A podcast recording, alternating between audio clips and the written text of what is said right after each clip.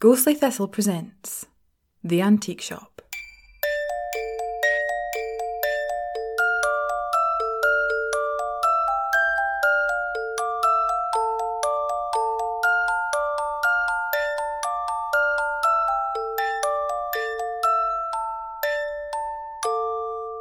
Episode 45 The Power to Let Go.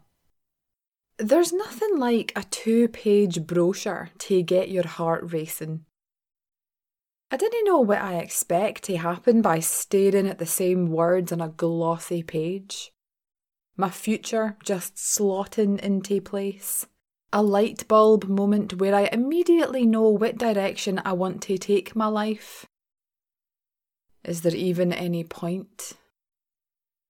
We've been having career talks at uni, Companies coming in to give us the corporate bullshit about how it's great to be a small cog in a huge machine, forgotten and underpaid. The university itself makes it very obvious they'd love Mori our money so we can get extra letters at the end of our names. Mori my pals are making plans, accepting jobs, mapping out their futures. And I've been watching, torn between wanting that life and knowing I can never have it. What was the point in these brochures, these talks, these job applications when my future was out of my control? The strangest thing was, I wasn't even that bothered. At some point in the last few years, I'd come to prefer knowing that my life wouldn't follow the mundane steps of everyone else. And although I didn't like the methods, still didn't like the concept of the madams, I do feel lucky to see a different side of the world than the 95. I can't imagine ever going back to full time normal. When the bell above the door goes, I put away the brochure, thankful of any distraction that wasn't Finn lurking darkly amongst the antiques. I found it difficult to hide my surprise when Reed walked in alone. I was about to make a dig, a casual, hello stranger, or do I know you, when Finn beat me to it, except without the joking. With sarcasm that I could taste on the tip of my tongue, he said that he was honoured Reed would visit the shop snarkily reminding him that he was spending all of his time with his special pals and neglecting the people that really mattered. Finn and Reed used to bicker, to snipe at each other, but there was never venom in their words, never bitterness. But that was before. Reed looked as shocked as I felt at the attack, so much that he didn't reply. Before my fox familiar had a chance to retaliate, or the wyvern gathered the energy to have another go, I proclaimed loudly that it didn't matter. Reed and I needed to go and visit a customer that had come in the previous day about a ghost problem. Ah, I forgot to mention that. The previous day, a lassie, a few years older than me, had come in to see the madam about a haunting she claimed was happening in her flat. Now, I've been at this for long enough to know there's no such thing as ghosts. Cursed objects, paintings that change themselves, people who are actually animals, but no ghosts. That's a step too far. Madame Norna said that she'd send someone to investigate the flat in the next few days. Since Finn couldn't leave the shop and Kronos wasn't one for trips outside either, it meant I had to wait for Reed to appear. We see him out the window a few times a week, but he rarely comes in the shop. Until that day. Recognising an escalating situation when I saw one, I steered Reed out of the door before his scowl deepened and he thought a snarky response to Finn's attack. No sooner were we outside and on our way to the bus stop, he asked me what the fuck Finn's problem was, and I didn't know how to answer. After a few moments of silence, I told him there'd been teething problems with Finn's new way of life. I reminded him that he wasn't in the shop as much as he used to be, and we all just missed him. Me especially, but I thought that detail was best left unsaid. We'd all made a promise no to lie to each other, but there was definitely a way to diplomatically tell the truth. A way Finn hadn't bothered with. There was no point in getting angry or frustrated with Reid or attacking him for his absence. That wouldn't get us anywhere. Even though my mind had been focused on Finn and his changing attitude and personality, I didn't like Reid's sudden prolonged absences or the endless line of special pals he had. My words diffused Reid's oncoming bad mood, and he admitted that he hadn't been around, and going forwards he'd try to be in more. I felt like there was more he wanted to say. He went to open his mouth a few times, looked at me as though I was telepathic and could read his mind, before the bus arrived and our conversation was put on hold. Our conversation ended because no one wants to be that person on a bus. And when it did start up again as we alighted at our stop, the focus was on the reason why we were making a house call to a customer. The customer lived with two other lassies, and recently one of them had passed away suddenly. Reid and I immediately agreed it was probably a memory, but both of us were confused as to what the madam expected us to do about it. We were buzzed into the red brick tenement where the customer and her pals had their flat. Both of us were relieved when they lived on the first floor and no the top. Our footsteps echoed up the stone stairwell as we marched up to the door and rang the bell. The flat was like any I'd been in before. I even lived in one similar, with high ceilings, white painted mouldings, and large windows that let what little light any Scottish city gets. This was no student flat.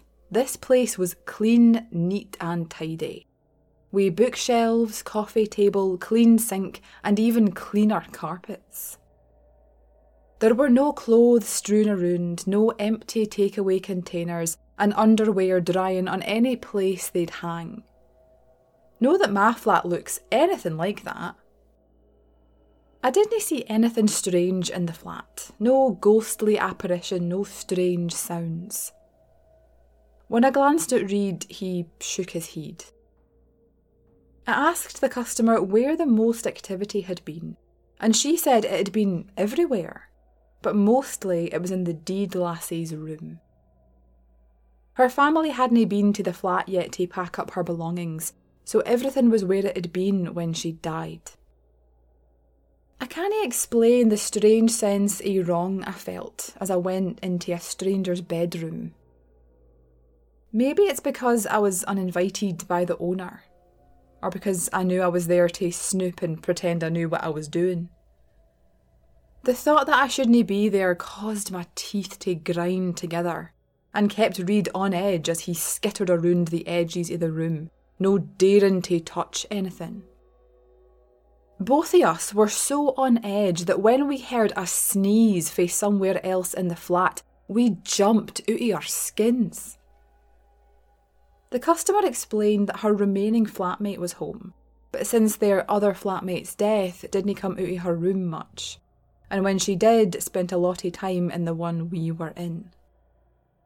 We nodded in understanding and carried on with our half hearted search neither of us knowing what we were supposed to find or what would trigger the apparent memory to appear.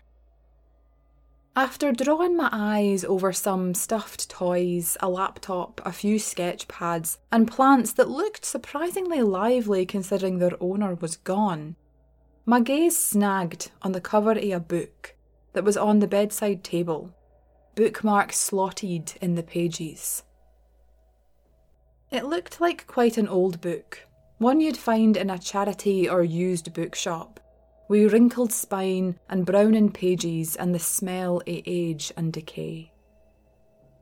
The title was the biggest thing on the cover and dwarfed whatever cover art there was. Death's Greatest Love and Other Tales. I find my hand reaching out to touch the book, and I didn't realise I'm doing it until the customer asks if I'm familiar with the story. My hand stops before my fingers can feel the battered cover, and I glance over, shaking my head. Reed does the same after he comes over to look at the book. Just as the customer is about to tell us about the book with a strange title, we hear the sound of something falling to the floor in the living room where we've just been. All of us rush to where the noise is, and finally we see the silhouette of a lassie, the one who's smiling in the pictures she keeps in her room. She's no smiling now. This lassie is as real as any human I've ever met and beings no so human. She's no translucent, she's no floating, it's like she's still flesh and blood. I've only ever seen one memory, and it looked similar a quiet, silent presence, melancholy but at peace. This lassie, if she was a memory, was far from those things. She stood amongst the debris of the bookcase that had been standing in the corner, its contents scattered on the floor. Books fallen open, more plant pots broken with dirt spilled on the carpet, the fairy lights that hung from the edges of the shelves tangled and smashed.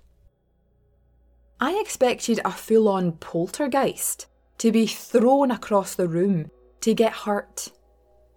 But the memory of the lassie didn't appear to be angry. Her brows were drawn together and she looked frantically at the customer, shaking her head as though to say that it had been an accident. I briefly wondered if memories couldn't talk, because this one looked as though she desperately wanted to. Instead, the customer filled the silence with their desperate plea to us to get rid of the ghost. Shite, did she think that's what we were there to do? Had Madame Norna said that's what was going to happen? Reed and I desperately stared at each other, hoping the other would have a solution to our current predicament. Once again, we were saved by something else.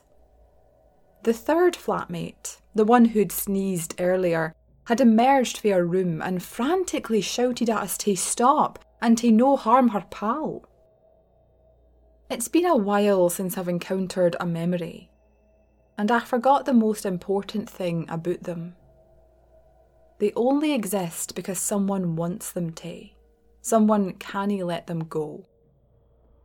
In time they fade, wounds heal, and grief is lessened. If the customer had gone to the madam in the hopes of getting rid of the memory, that could only mean that the remaining flatmate was the one who was unable to let go. The customer asked her flatmate if she was crazy and that they couldn't carry on living in a haunted flat. The ghost needed to move on. Reed, with as much grace as a bull in a china shop, told the customer that it wasn't a ghost. I threw him a sarcastic glare, but he didn't seem to realise his mistake. The flatmate, a lassie a wee bit younger than the customer, still dressed in her pyjamas, confessed that she didn't want their flatmate to move on, and that she shouldn't have died in the first place. A few days after the flatmate had died, this lassie had found a book at the uni library. Amongst many other mischievous things, it had told her about memories, and how they needed an anchor to hold them in place. So the lassie became that anchor. The customer stood stiffly, her eyes darting between the memory of her flatmate and the flesh and blood one who'd been desperate no to let her pal go. I began to feel queasy as I watched the drama unfold and slowly began to realise that I didn't have a leg to stand on.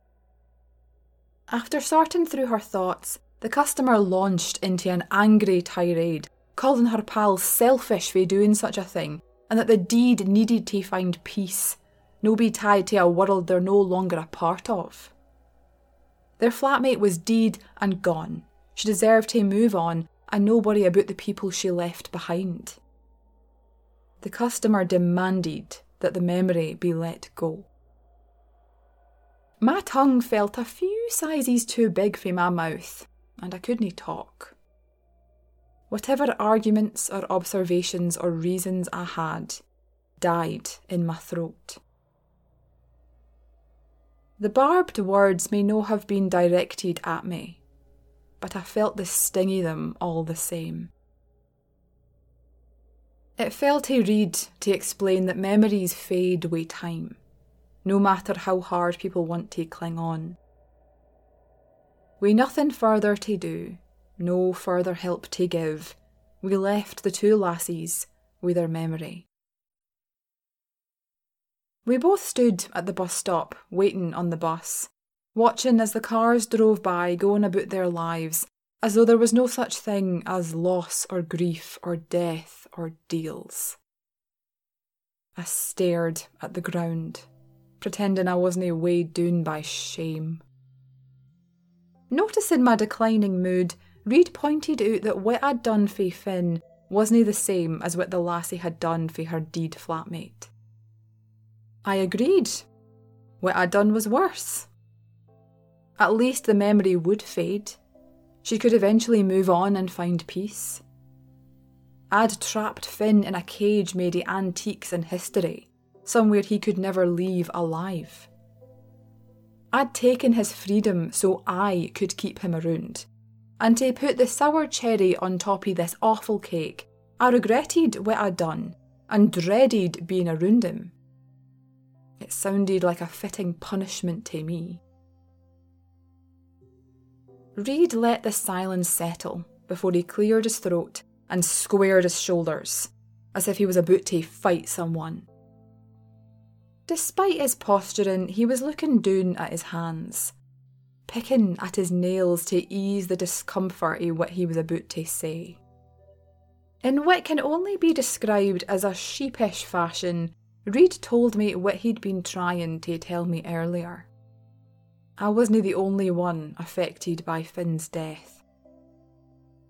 After watching one of his closest pals die in his arms, Reid had begun to re-evaluate his life, began to scrutinise it, began to see what was missing. He began to feel like he hadn't really been living. He'd been bouncing around, causing trouble, and getting into it in equal measure. Then, when he'd found the shop, he'd been drawn in just as everyone else had. But when Finn had died for a few moments, Reid realised how fragile his life really was, how short it could get cut. Even though foxes and other creatures had a longer lifespan than humans, they were still relatively easy to kill, given someone had the will and knowledge. He didn't want his life to revolve around the shop. A storm of emotions swept through my thoughts frustration, anger, understanding. I couldn't really be angry because hadn't I been struggling with the same thoughts? The difference was that I didn't have a choice. I had taken away that choice for Finn, and he was suffering. How could I expect Reid to join our club in misery? If he had re-evaluated his life and found that it was lacking romantic partners, then he was free to have fun with however many he wanted. I wasn't going to cling to him like a limpet onto a rock. I hadn't been able to let Finn go, and it had caused him pain and misery. I wouldn't make the same mistake twice. Reid promised that he'd be around more in the shop at least once a week. But that wasn't going to solve my problem with Finn. Reid looked at me then, a small smiley sympathy tugging at his lips. He told me that the only person who could fix my problems with Finn was me. But that neither of us would ever be able to get past this if we didn't talk about it. Fuck. I really hate it when he's right.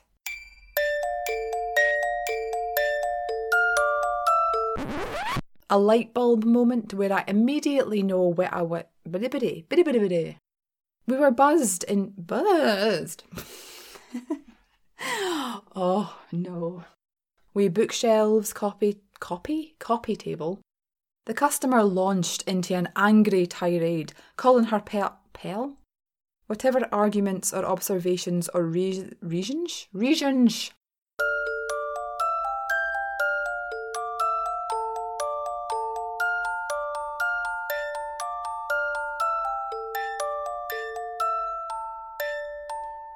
Thank you for listening to episode 45 of The Antique Shop. Episode 46 will be released in two weeks' time.